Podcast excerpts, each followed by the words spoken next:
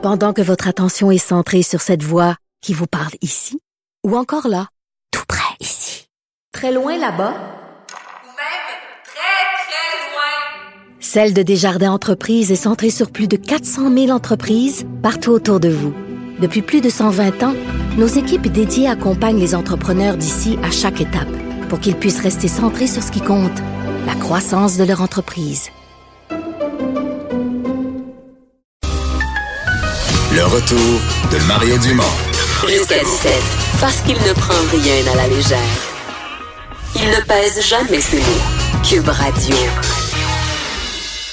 On est de retour euh, pour euh, parler de cette décision. Ça a été annoncé ce matin par le ministre des Transports, euh, Marc Garneau. annonce concernant ces, ces, terres à Mirabel qui ont fait partie de l'expropriation pour, pour l'aéroport, évidemment, de l'aéroport qui fut un rêve, mais qui ne fut mhm. jamais aussi gros que, que prévu. Pascal Bérubé, chef par intérim du Parti québécois, bonjour. Bonjour. Euh, ben, avant de parler de, tout ça, je veux vous entendre. Je vous ai vu réagir sur euh, Twitter euh, concernant cette tragédie qui survient à Paris. Je les ai rêvés sur LCN présentement et puis on, assiste impuissant à disons, une perte totale, mais pas d'un bâtiment ordinaire, d'un bâtiment emblématique de, notre identité, je dirais, à la fois catholique et mondiale. Alors, c'est euh, c'est des réactions un peu partagées dans le sens que euh, on ne sait pas trop comment se sentir. Je dirais que c'est une scène surréelle, mais en même temps c'est vrai. Et puis euh, ça va laisser un grand trou à Paris et dans les cœurs aussi. Alors j'ai eu l'occasion de la visiter aussi. Et puis lorsqu'on lorsqu'on visite, on comprend le, le, le, sens de l'histoire, mais aussi tout, le, mystique qui entoure cet endroit-là. Alors, comme tout le monde, je suis je suis vraiment là abasourdi par tout ça. Mhm. Pascal Bérubé, euh, vous avez aussi voulu réagir euh, à la décision du ministre Garneau, euh, qui semble quand même avoir été bien accueilli à Mirabel, de rendre disponible, donc, fond, de rétrocéder les terres qui avaient été expropriées, entre autres, à, à Mirabel. C'était pas prématuré, ça fait 50 ans. Oui, effectivement. Il y a quelques semaines, euh, on a fait adopter le Parti québécois une motion unanime demandant au gouvernement du Canada des excuses formelles pour l'expropriation euh, de Mirabel. Puis il y avait aussi l'enjeu de la rétrocession des terres. Mais quant aux excuses formelles, euh, c'est important pour les expropriés. ça fait partie du processus. Il faut savoir que le premier ministre du Canada a fait ses excuses pour plein de bonnes causes partout au Canada, sauf au Québec. Au Québec, il y a trois dossiers qui veut manifestement pas toucher, où il y a des excuses qui sont réclamées. Il y a Mirabel, là on a une motion unanime de l'Assemblée nationale. Il y a Forillon. Puis le dernier, c'est l'emprisonnement euh, injustifié et l'arrestation injustifiée de beaucoup de monde lors de la crise d'octobre. Et ces trois enjeux-là, euh, le premier ministre du Canada n'en parle pas. Ça semble pas être une priorité pour offrir ses excuses. Moi, je ne diminue pas les excuses qu'il a offertes partout dans le reste du Canada. C'était nécessaire. C'était des causes importantes, chargées émotivement. Mais il me semble que minimalement pour Mirabel à court terme, c'est une autre occasion manquée et euh, semble pas intéressé à intervenir au Québec. Ouais. Euh, quand même, M. Garneau qui disait ce matin, bon, il y a eu l'aéroport, euh, ça n'a pas tourné comme prévu.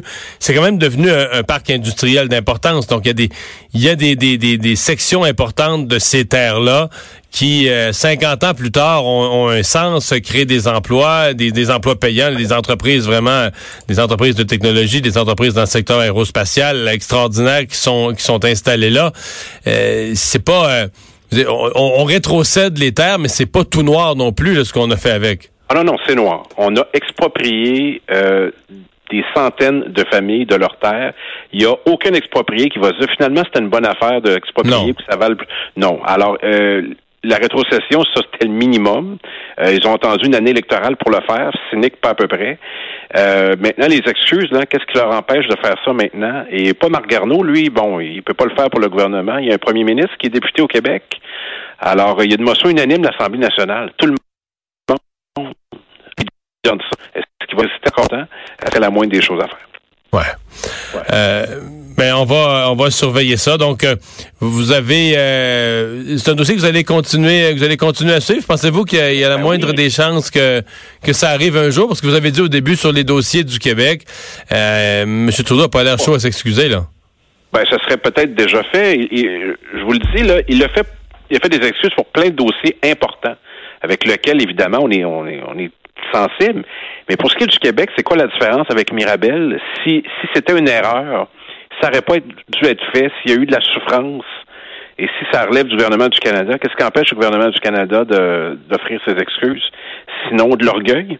C'est ça qui, reste? Ou de l'insensibilité face à ce qui s'est passé au Québec?